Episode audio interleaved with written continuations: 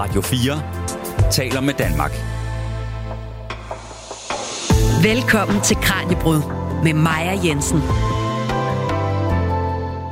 Den 1. januar 1973 blev Danmark medlem af EF.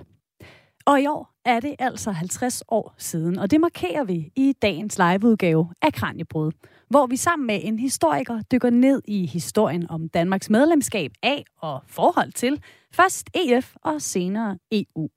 Og så tager vi også temperaturen på, hvordan det her forhold ser ud i dag, 50 år senere. Og hvis du lytter med og har spørgsmål, så er du meget velkommen til at sende dem ind til mig og min gæst på sms. Du starter din besked med R4, laver et mellemrum, og så skriver du dit spørgsmål, eller måske din kommentar, og sender den som sms til nummeret 1424. Mit navn er Maja Jensen. Velkommen til Kranjebrud.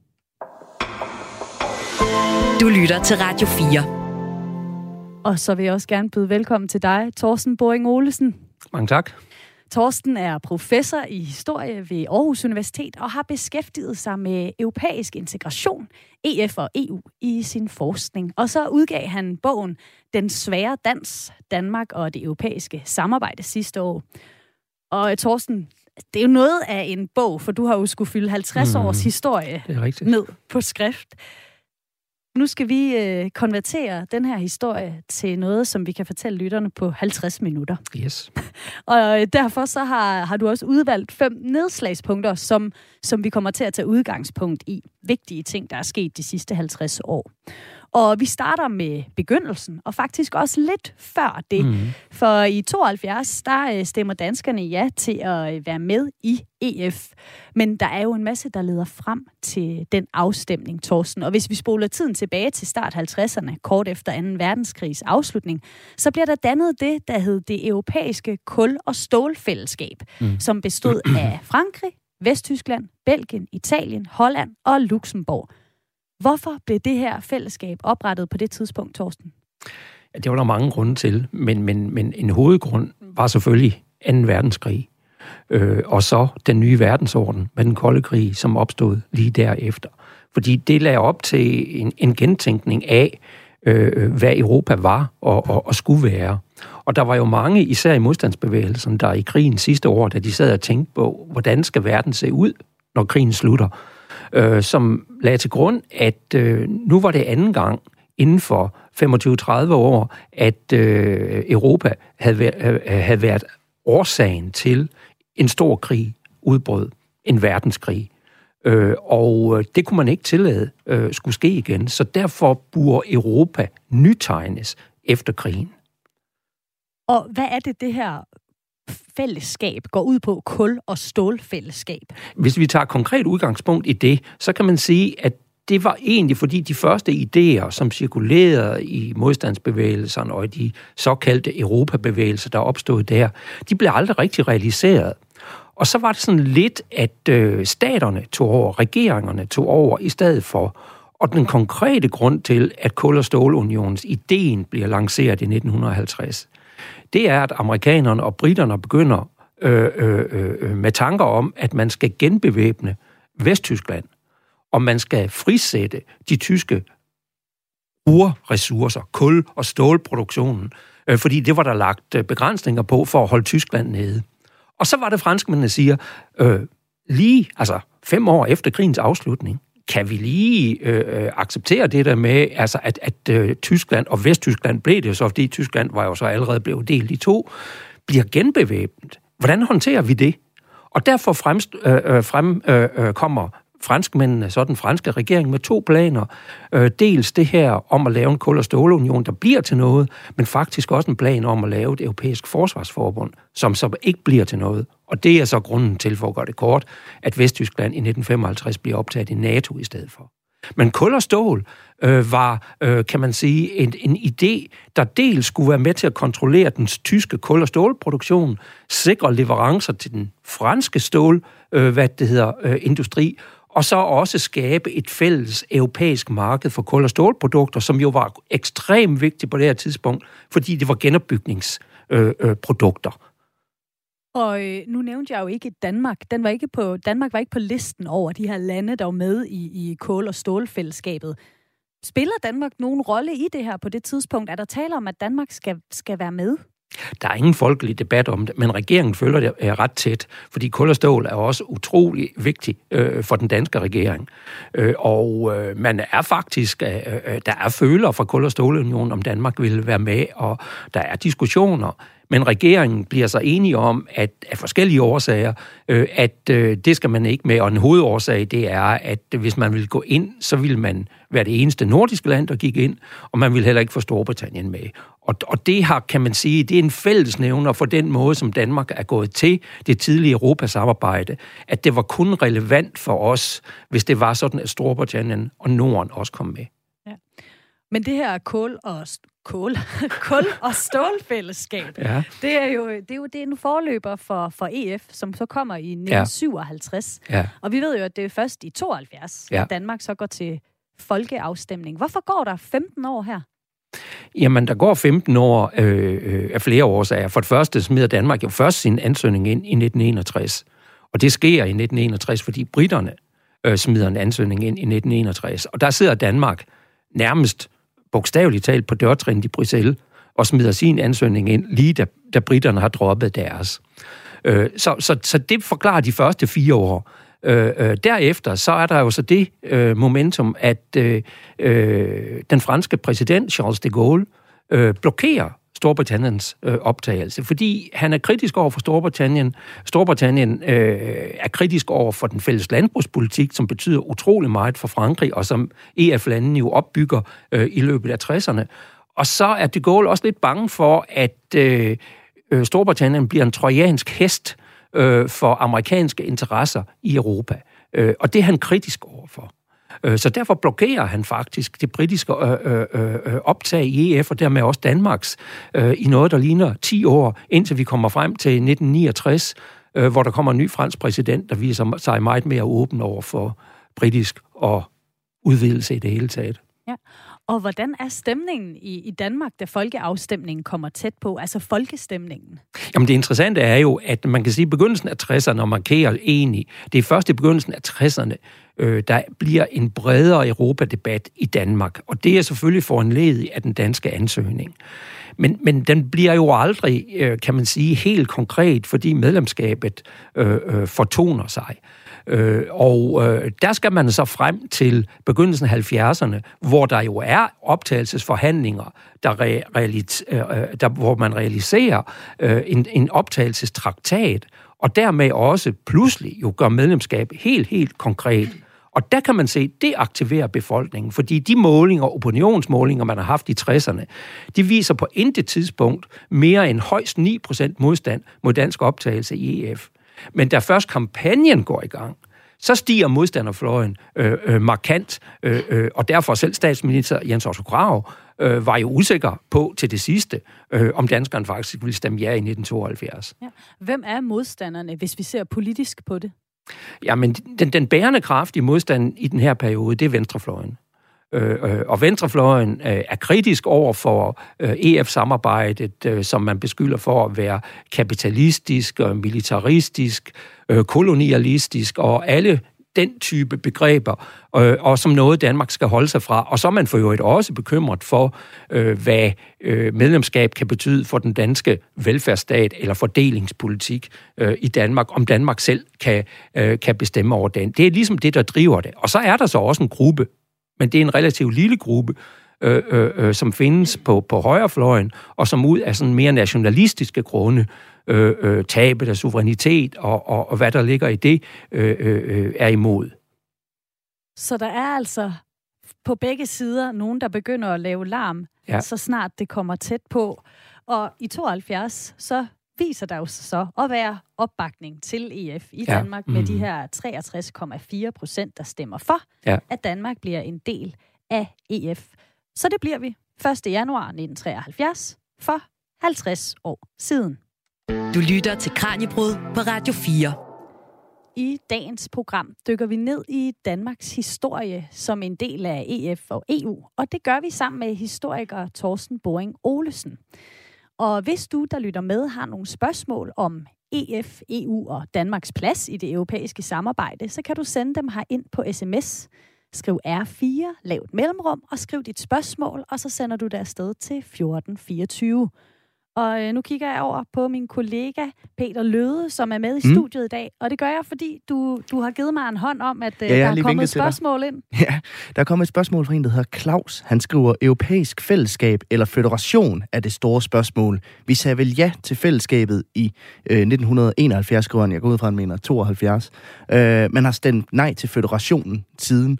Og det synes jeg er en ret interessant... Altså, interessant spørgsmål det her. Er det et fællesskab, eller er det i sidste ende en federation, vi, øh, vi har stemt ja til? Jamen, det, det er jo det gode spørgsmål. Altså, det, det europæiske samarbejde har jo udviklet sig øh, over årene, og er jo ikke det samme øh, i dag, som da det blev foreslået i øh, øh, slutningen af 1950'erne.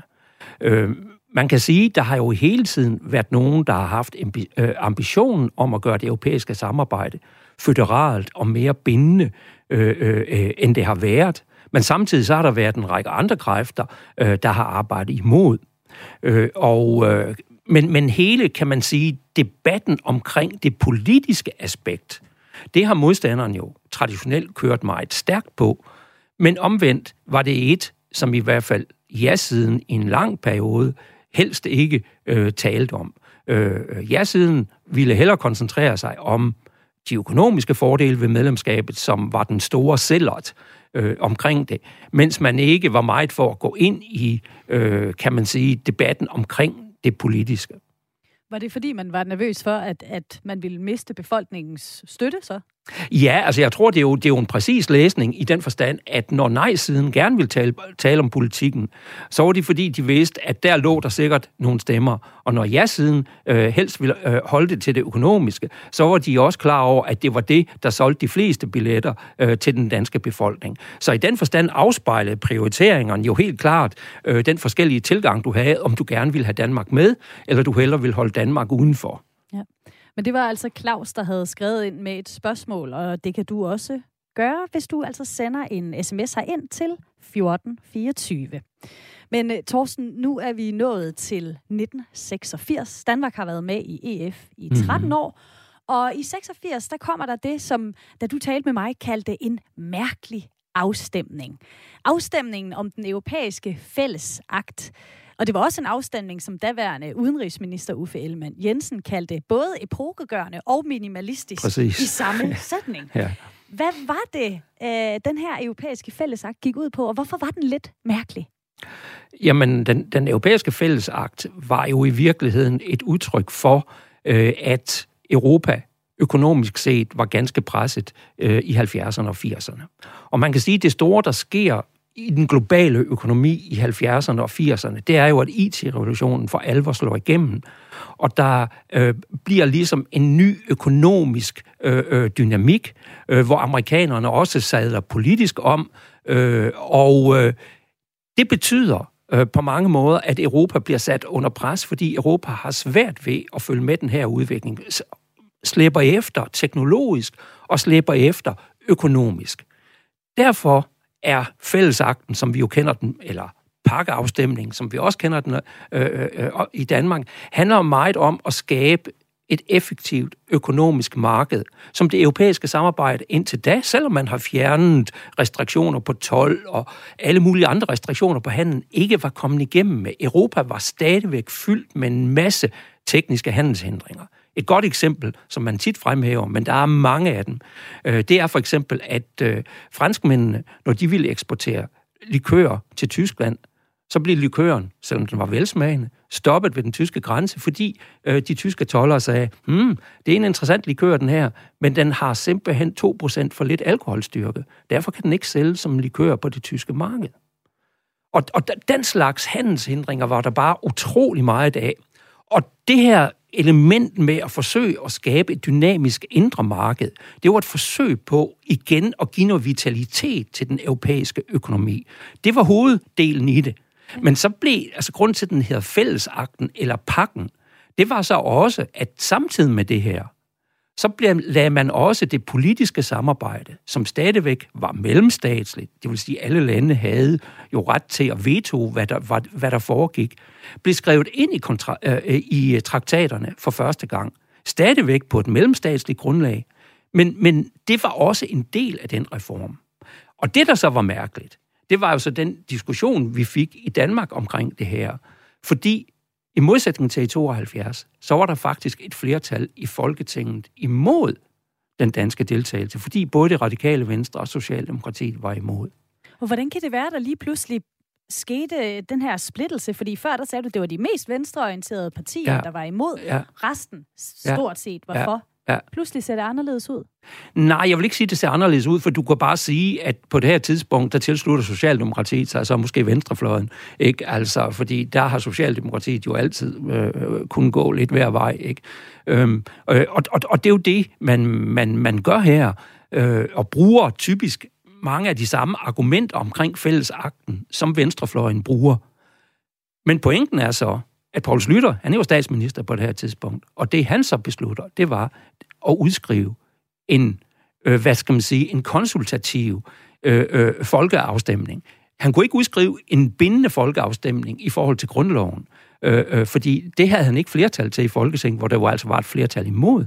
Men han kunne godt udskrive en, en, en folkeafstemning, øh, hvor man bad befolkningen give til kende, hvad de synes om den her idé.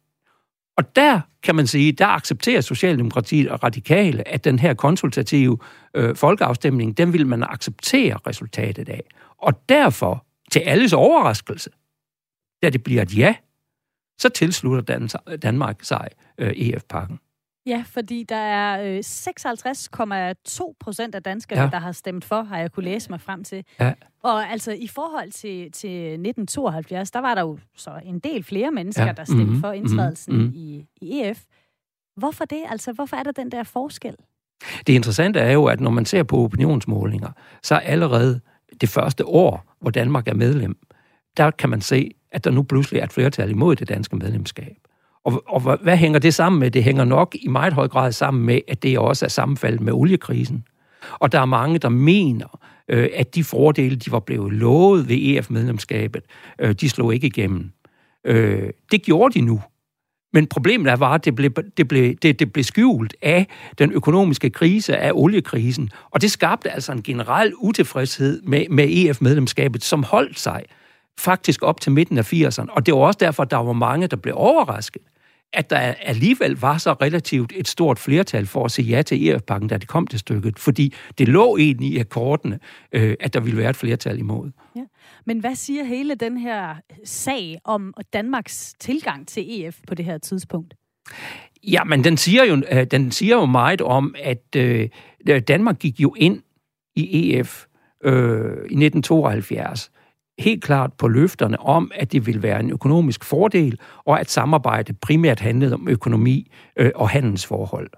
Det, der så sker hen ad vejen, det er, at man diskuterer jo øh, hele tiden udviklingen af EF. Øh, der er hele tiden planer om at gøre samarbejdet mere politisk.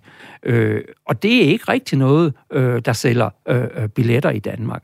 Og når så samtidig de økonomiske gevinster også ser ud til øh, øh, øh, ikke at være der, øh, så er det klart, at det, det, det øh, kan man sige, det driver jo en skepsis øh, øh, øh i forhold til øh, at forstå medlemskabet.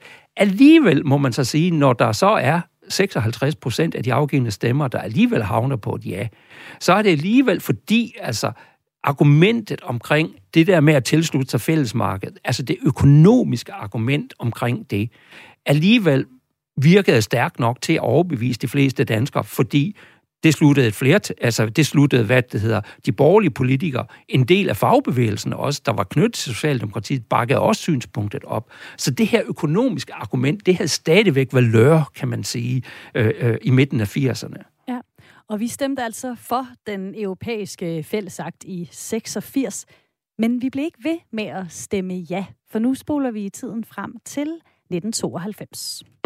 Radio 4 taler med Danmark. Torsten Boring Olesen, vi er nået til det herrens år 1992, mm-hmm. som også må siges at være et vigtigt årstal i den historie, vi er i gang med at bestemt, fortælle bestemt. Om, om Danmark i EF og EU. For Det er jo juni. 30 år, altså kan man sige, ikke? Ja. Det er jo 30 år også for 1992-93, fordi vi har jo to folkeafstemninger, både 92 og 93, ja. og hvor det er 50 år for indgangen, så er det jo 30 år for 92-93 nu, ikke? Ja, ja. Så, øh, så der er meget, der er mange Ja. årstal, øh, eller der er mange jubilæer på spil. Fordi i juni måned 92, der skulle dan- danskerne altså til folkeafstemning om øh, Maastricht-traktaten, som var en udvidet, udvidelse af EF-samarbejdet mm. og oprettelsen af en europæisk union. Og danskerne, de stemte nej. Og det var jo et meget lille flertal, 50,7 procent af stemmerne ja. hældte mod nej, men det er jo stadig et, et Som fransk avis skrev på, på tidspunktet her, det var jo mindre, end man kunne samle til en, til en almindelig fodboldkamp. Ja, men nu er, du, nu er du inde på det, Torsten. Hvordan var reaktionerne i de andre EF-lande? Jamen, den, den var jo forbavselse, men egentlig også langt hen ad vejen læser man tidens aviskommentar. Så er der egentlig rigtig mange af de europæiske aviskommentarer, der går på, øh, at den danske befolkning havde sendt et budskab øh, øh, til EF-ledelsen. Det var jo ikke blevet til EU endnu, fordi det danske nej betød, at EF ikke kunne for, øh, udvikle sig til EU. Øhm, at de har sendt en hvad det hedder, besked til ledelsen om, at man skulle tage meget mere alvorligt, hvad befolkningen ville med det europæiske samarbejde. Og, og, og det synes jeg faktisk er noget af det, der er rigtig interessant ved det danske nej. Fordi det danske nej er selvfølgelig interessant i en dansk politisk, historisk øh, sammenhæng, og alt det, der skete i forbindelse med at løse den problematik. Men ser vi på det fra et europæisk perspektiv, øh, og på det lidt længere sigt, så det danske nej var faktisk med til at drive den der pointe hjem, at den europæiske ledelse skulle i meget mere direkte kontakt med den europæiske befolkning, og meget mere direkte øh, øh, diskutere, hvad ønskerne med samarbejdet var, og at man ikke automatisk kunne regne med, som havde været tilfældet indtil da, ja. at regeringer og befolkninger bare øh, bakkede op om udviklingen i det europæiske samarbejde. Så der var en vigtig arv af det danske nej i 1992. Men hvad var det, der danskerne stemte nej til? Fordi du har fortalt tidligere, så har økonomien ligesom været Ja, ja, ja. ja, det bærende argument for ja. ja-sigerne, ikke? Ja. Der var også meget økonomi i det, fordi det startede jo egentlig med, øh, at da du havde oprettet fået den her reform af det indre marked ind, så det logiske, hvis man vil have et indre marked, det er jo også at have en fælles valuta. Øh, fordi hvis man kan devaluere over for hinanden, så er det også svært at skabe ens konkurrencevilkår. Så det logiske i forlængelsen, det var, og det kom jo også op med det samme, vi skal udstyre, øh, hvad det hedder, det her samarbejde med en økonomisk og monetær union. Men så vælter Berlinmuren. Og lige pludselig, så bliver dagsordenen en helt anden, fordi Europa forandrer sig jo helt vildt i øh, forbindelse med det. Øh, de østeuropæiske lande slår sig fri af Sovjetunionen. Sovjetunionen er på sammenbrudets rand. Tyskland bliver genforenet. Der sker vildt store ting, og vi får en borgerkrig, der bryder ud i, i Jugoslavien. Og alt det lægger jo op til at gentænke samarbejde. Og det, der nu kommer på banen, og der øh, øh hvad det hedder, øh, findes opbakning til, det er, at samarbejdet skal også i meget højere grad være politisk, herunder sikkerhedspolitisk. Og du sagde kort lige før, at det var jo stadig EF på det her tidspunkt, og Ja, ikke EU, mhm. fordi at Danmark jo sagde nej. Altså, vil du lige forklare det lidt bedre? Hvad, hvad er det, det der danske nej, det fik af betydning for Jamen, pointen er jo i, øh, i EF-samarbejdet og i EU-samarbejdet for så vidt også stadigvæk i dag, øh, det er jo, at øh, øh, alle lande skal være enige, når der er tale om øh, øh, traktatfornyelser. Øh, og det vil sige, at øh, hvis et land siger nej, så er traktaten jo i princippet forkastet. Øh, det var, kan man sige, da danskerne stemte nej, det var ikke en øh, noget, der gik ind med det samme hos øh, kansler Kohl for eksempel, som blev en af de sværeste at danse med for Danmark i, i forbindelse med at finde en løsning på det her. Øh, fordi kansler Kohl havde enormt travlt med at få den her politiske union gennemført, fordi det var på sin vis en del af prisen for, at Frankrig ville acceptere den tyske genforening. Nemlig at Europa skulle have mere indflydelse på tyske forhold i det hele taget. Så der var utrolig mange ting på spil her. Øh, men det danske nej, og det måtte EU-systemet i stigende grad, EU's jurister, også fortælle Kohl. Problemet det er, at hvis vi ikke finder en løsning øh, på det danske problem her, så kan vi blive nødt til øh, at ophæve EF-samarbejde, lave et nyt, og derfra tage overgangen til EU. Fordi det kan ikke lade sig gøre, sådan som systemet er i øjeblikket. Danmark har smidt et veto. Og vi får jo vi får jo en løsning på ja. det her problem, ja. ja. Hvad er det? Og det er jo egentlig også åbningen for, at at lande ikke behøver alle sammen at marke 100% ret, men at man godt kan få en slags specialaftaler. Det er jo er det. det ikke første gang, vi det. ser det her med Danmark? Ja, det er jo det. Øh, der er en norsk historiker, øh, der, der engang skrev, at øh, øh, forskellen på at være inde og være ude i EF-samarbejde, det er, det er enormt svært at få undtagelse, når man står udenfor. Men but when you're in, you can sin. Ikke? Øh, fordi problemet det er jo, så sidder man med ved bordet, og der er ingen, der rigtig helst ser, at der er nogen, der forlader øh, øh, samarbejde igen. Så alt det, der i princippet ikke kan lade sig gøre, det kan nogle gange lade sig gøre, når man sidder ved forhandlingsbordet og skal finde løsninger. Og, og, og, og det danske problem var jo både et problem i Danmark selv, og det, der jo er interessant ved den danske løsning, som vi kender som det nationale kompromis, som etablerer de her fire forbehold for Danmarks deltagelse i det europæiske samarbejde, det var jo, at det blev forhandlet af oppositionen. Det var jo i hovedsagen Socialdemokratiet og SF, der fandt den her løsning, mens regeringen, altså Slytterregeringen og Uffe Ellemann Jensen, sad på sidelinjen og måtte acceptere, hvad Nyrup Rasmussen øh, og SF, øh, øh, Holger K. Nielsen, øh, kunne, blive, øh, kunne blive enige om. Fordi regeringen var fanget i den, kan man sige, jernhårde situation, at øh, hvis SF ikke kom med, var der en stor chance for, at man ikke kunne vinde den nye folkeafstemning, der trods alt på et forbeholdsbasis skulle bane vejen for det danske medlemskab af EU. Og hvad ville der være sket, hvis nu, at der ikke var, øh, var flertal for, øh, for at komme med med forbehold? Jamen altså, man kan forestille sig mange forskellige scenarier, og, og, og, og sagen er jo, at det, det skulle så på en eller anden måde være forhandlet. Men, men, men et godt gæt ville jo være, at Danmark i virkeligheden øh, havde trukket sig øh, øh fra samarbejdet, og måske fået sådan en status som Norge øh, Øh øh, øh, øh, og Island har fået med at være del af en økonomisk samarbejde, det europæiske økonomiske øh, øh, områdesamarbejde, øh, hvor man ikke sidder med ved bordet, men følger en masse af reglerne øh, alligevel. Det kunne være en af de tænkelige. Der er flere tænkelige scenarier, man kunne forestille sig, øh, men, men det, det, kunne, det kunne let være, være, være endt med, at Danmark formelt havde trukket sig øh, øh, fra, fra EF-samarbejdet, og så havde fået en sådan status. Ja. Men den 18. maj 1993, der gik danskerne altså til stemmeurnen endnu en gang, og det blev et ja til unionen. Mm. Takket være de fire forbehold, som altså var euroforbeholdet, retsforbeholdet, forbeholdet om unionsborgerskab og forsvarsforbeholdet. Og det var 56,8 procent, der stemte ja. Mm. Så for snart 30 år siden, 1. november 93, der blev Danmark en del af EU. Du lytter til Radio 4. Vi er i gang med en liveudgave af Kranjebrud. Mit navn er Maja Jensen, og i dag har jeg besøg af historiker Torsten Boring Olesen, der er ekspert i EF og EU. Og det er netop det, det handler om i dag, for Danmark og det europæiske samarbejde fylder 50 år her i januar. Torsten, lige før der fortalte du om de danske forbehold, og jeg fik lige øh, nævnt, hvad det var for nogen. Mm-hmm og, og jaget til, til unionen i, i 93. Nu skruer vi så tiden ni år frem. Ja. 2002, mm. der var EU-topmøde i København, og Danmark havde også EU-formandskabet. Hvorfor har du valgt, at vi skal tale om lige præcis øh, den periode i dag? Hvorfor er det et vigtigt nedslag i den her historie?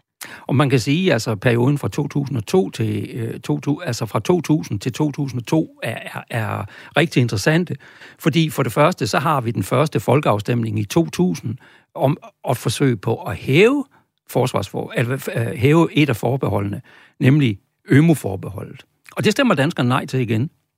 Øh, så man kan sige, altså i, i den forstand øh, er Nyrup Rasmussens regerings ambition om øh, at komme fuldt med i ømo-medlemskabet, øh, øh, det bliver lagt ned øh, af, af vælgerne igen.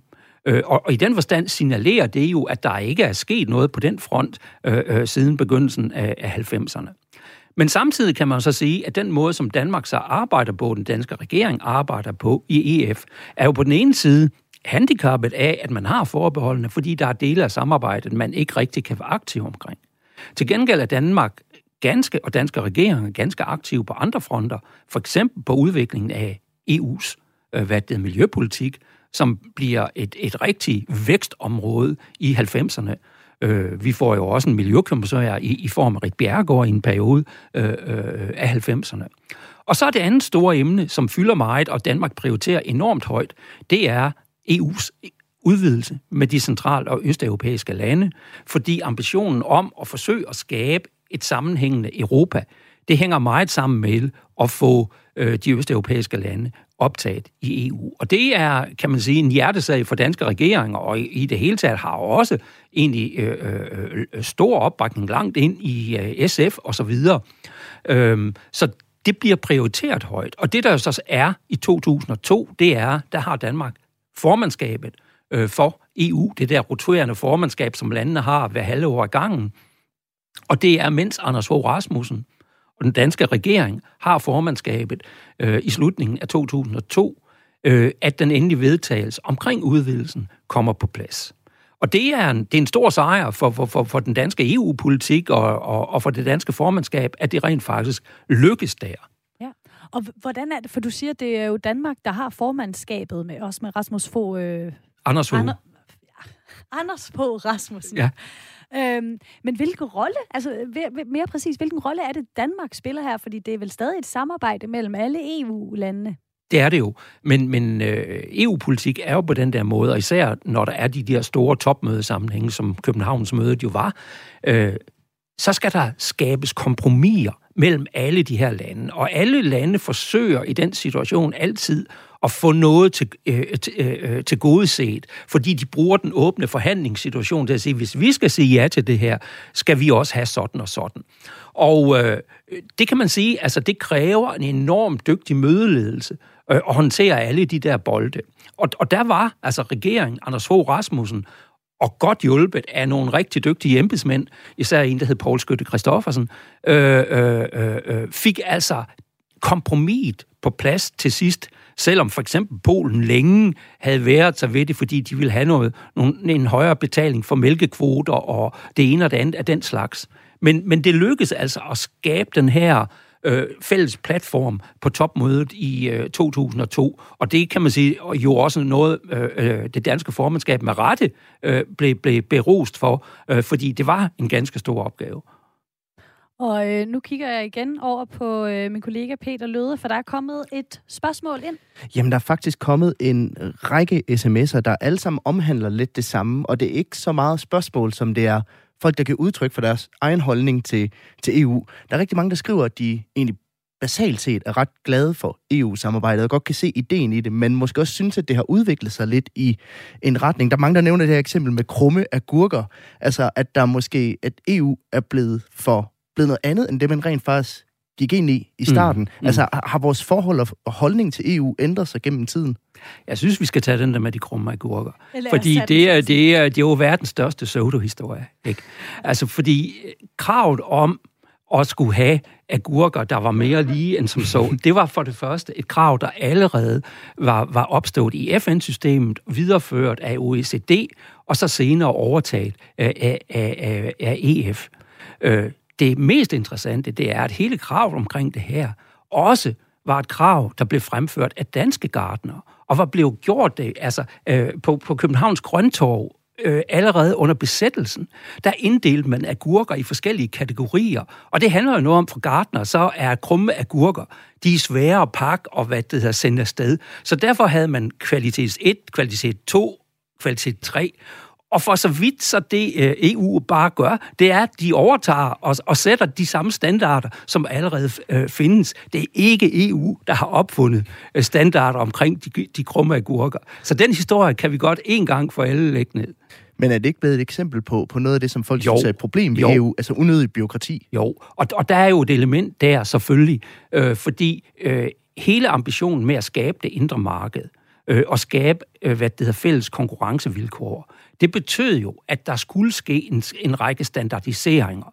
Og nogle af de standardiseringer blev jo af folk opfattet som vilkårlige øh, øh, øh, og som trælse at leve op til.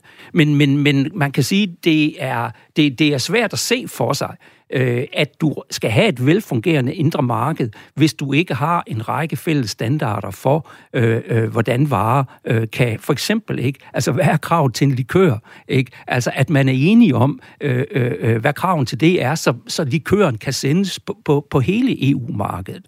Øh, så jeg kan jo sådan set godt forstå øh, øh, problematikken omkring det, men, men jeg tror også, at det er meget vigtigt at holde sig for øje, at her er der meget ofte sådan, at en lille ting bliver meget dominerende i forhold til det store billede, hvor der er en, kan man sige, en baggrund for, øh, hvorfor man faktisk gør, som man gør.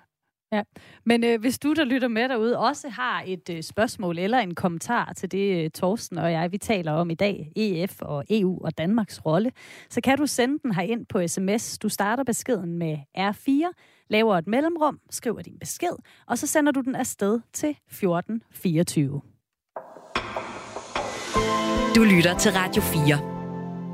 I dagens program, der dykker vi ned i Danmark og det europæiske samarbejde, fordi det er 50 år siden Danmark blev medlem af EF. Og min gæst i dag, historiker Thorsten Boring Olesen, er ekspert i netop EF og EU, og øh, han fortalte tidligere om 1993, hvor danskerne stemte ja til unionen med vores dengang fire forbehold.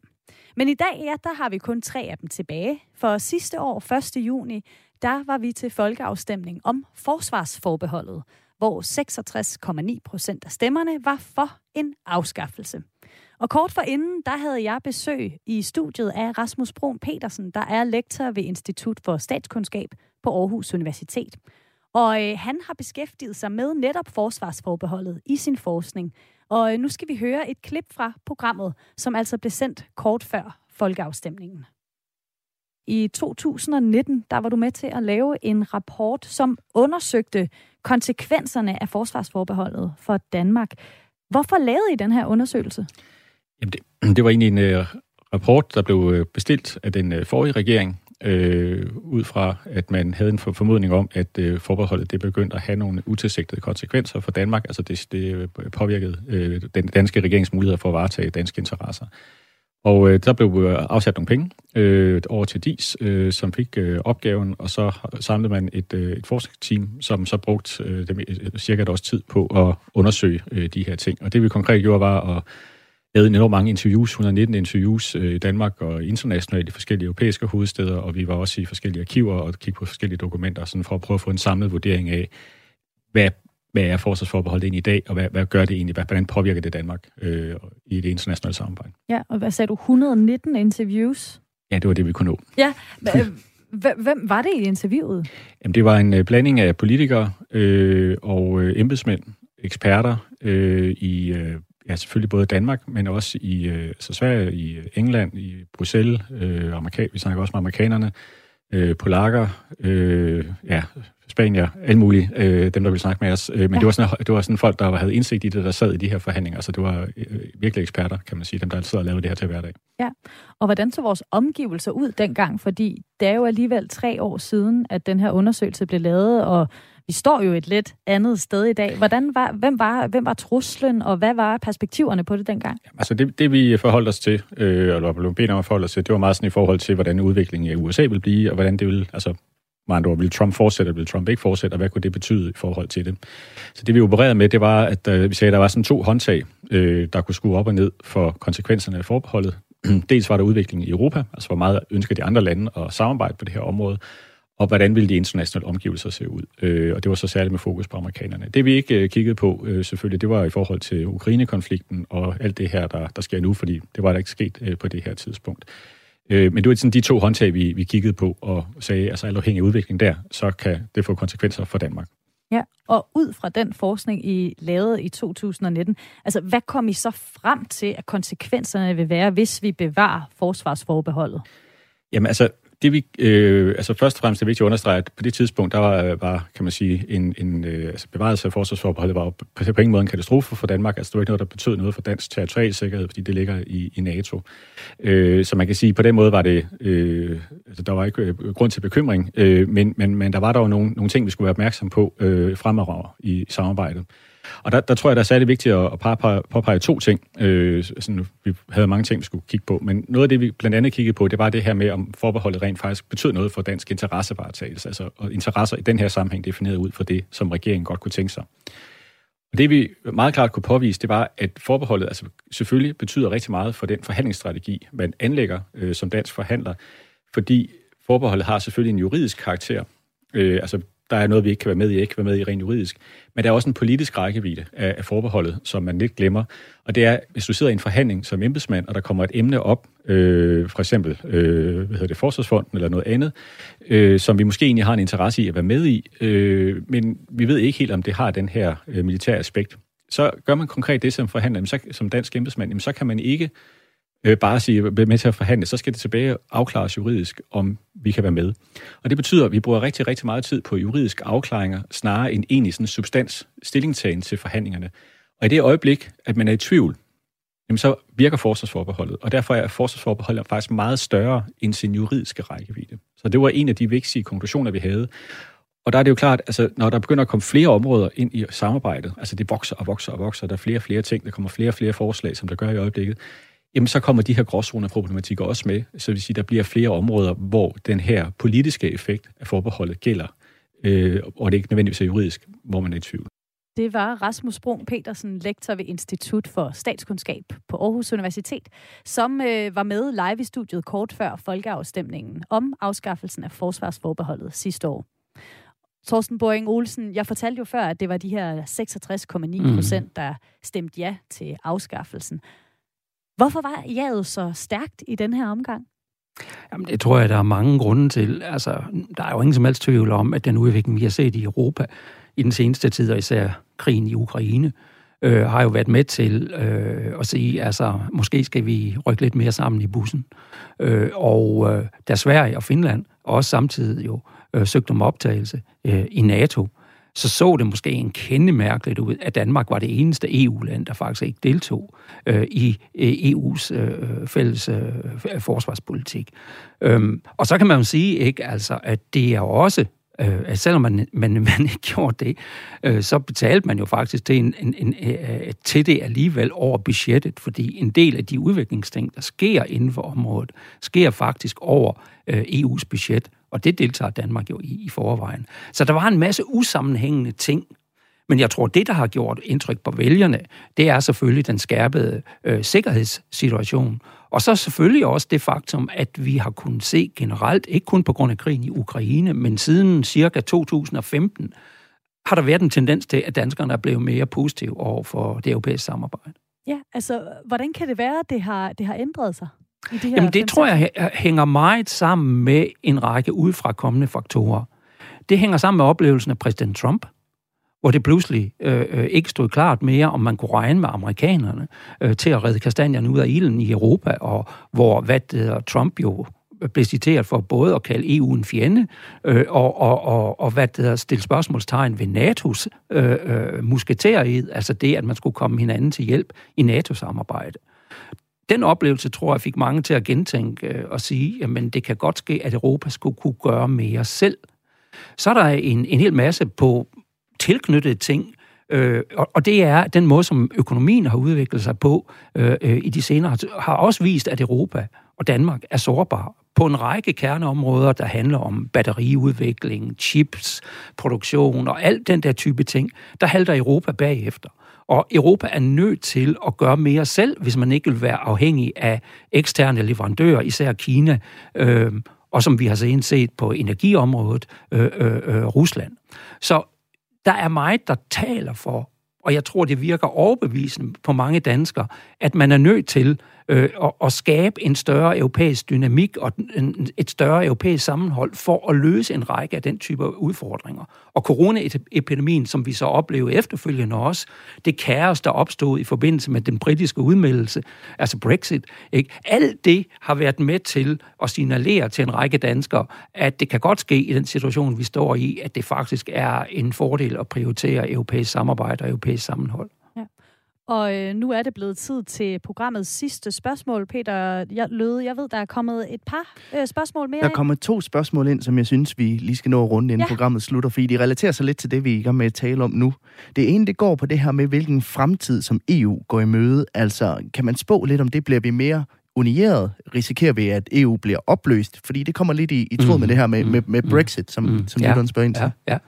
Jamen altså, det sidste kan ikke udelukkes. Altså, det, det er en åben proces øh, øh, og EU kan godt falde sammen under de, de rigtige omstændigheder. Øh, der er jo også nogle stridigheder mellem EU-landene, og jeg synes måske en af de største udfordringer i øjeblikket, det er jo, at der er en strid om det, man kan kalde værdigrundlaget for EU.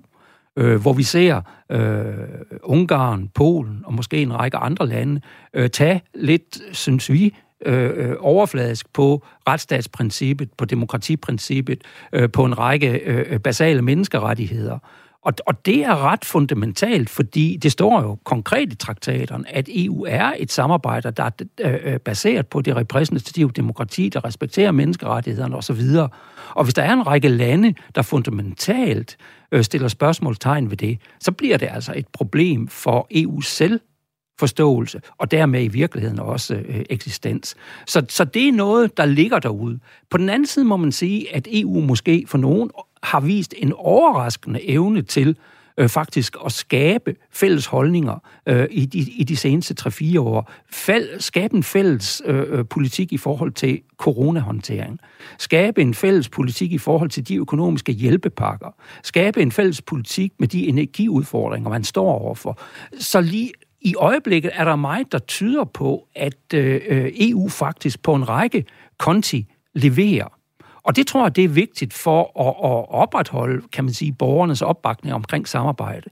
Fordi hvis EU ikke fremtræder som relevant for borgerne, så er det jo let at forestille sig, at man siger, men hvorfor skal vi så støtte op om sådan et foretagende? På den anden side er EU også afhængig af, at borgerne støtter op om foretagen. Fordi hvis borgerne ikke gør det, så bliver EU handlingslammet. Så, så der er en spiral der, men man kan sige, set i de, i de senere år, der har den over, overvejende været positiv, tror jeg. Ja.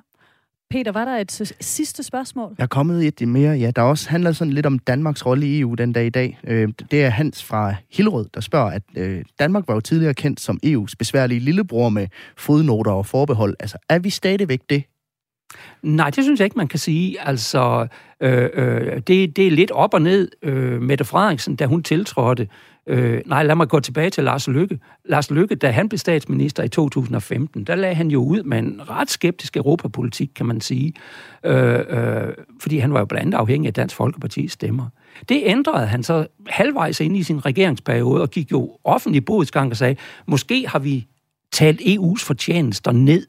Og det var faktisk på baggrund af den, hvis vi skal komme tilbage til Rasmus Petersens øh, interview der, det var faktisk Lars Lykke, der kommissionerede den her rapport, der skulle se på, om forsvarsforbeholdet faktisk var relevant mere for Danmark. Og det var et led i den, det der forsøg på at snakke EU op igen, som Lars Løkke Rasmussen gik ind i. Da Mette Frederiksen så tager over, starter hun jo ud med en ret kritisk retorik, også over for, for, for, for EU. Øh, hun ville ikke høre tale om afholdelsen, for eksempel, af en folkeafstemning om forsvarsforbeholdet. Hun samlede ikke op på den bold, da rapporten kom. Øh, men hun ændrer sig jo også, og sandsynligvis jo i lyset af øh, de udfordringer, øh, øh, der har været for Europa med krigen i Ukraine, energiudfordringerne, de økonomiske udfordringer. Øh, øh, så i dag tror jeg, man må sige, at øh, øh, Danmark forstået som den danske regering og det danske politiske system, øh, og sandsynligvis også borgerne, egentlig er meget mere åbne og går meget mere direkte ind i et forsøg på at påvirke det europæiske samarbejde, end man måske har set i, øh, i længere tid. Ja, og her til allersidst, Thorsten, du sagde tidligere, at Mette Frederiksen var først ude at sige, vi kommer ikke til at lave en afstemning om ja. forsvarsforbeholdet. Ja. Så skete der nogle forskellige ting, blandt andet en krig ja. i Ukraine, der startede, og så fik vi afstemningen alligevel. Tror du i den nærmeste fremtid, at vi vil se, at uh, en af de tre andre uh, forbehold, uh, euroforbeholdet for eksempel, bliver taget op til, til debat igen, og måske uh, afstemning? Jeg tror ikke nødvendigvis, at euroforbeholdet uh, bliver det første, man tager op. Jeg tror egentlig mere på retsforbeholdet. Uh, fordi euroforbeholdet, altså uh, det Danmark kan, uh, er, er jo langt hen ad vejen realiseret allerede. Altså Danmark er jo lidt et hemmeligt ømuland, øh, fordi øh, vi har, altså kronen er bundet til euroen, går euroen op, går kronen op og så videre. Der er en række forhold, der gør, at det måske ikke er så akut. Men hvis man vil lave en mere effektiv ordning med at håndtere øh, immigration og, og den type ting, øh, så er forbehold på retsforbeholdet, altså en klods og benet øh, for danske regeringer, og jeg tror måske, det kan være det første, man forsøger sig med. Vi må se, hvad, hvad tiden bringer. Men med det, så skal vi runde dagens program af. Undskyld, jeg har besøg af Thorsten Boring Olesen, professor i historie på Aarhus Universitet. Tak fordi du vil være med i dag, Thorsten. Selv tak. Og så vil jeg også og så vil jeg også gerne sige tak til alle jer, der har sendt spørgsmål afsted. Kranjebrud er produceret af Videnslyd. Mit navn er Maja Jensen. Tusind tak, fordi du lyttede med, og vi høres ved en anden gang.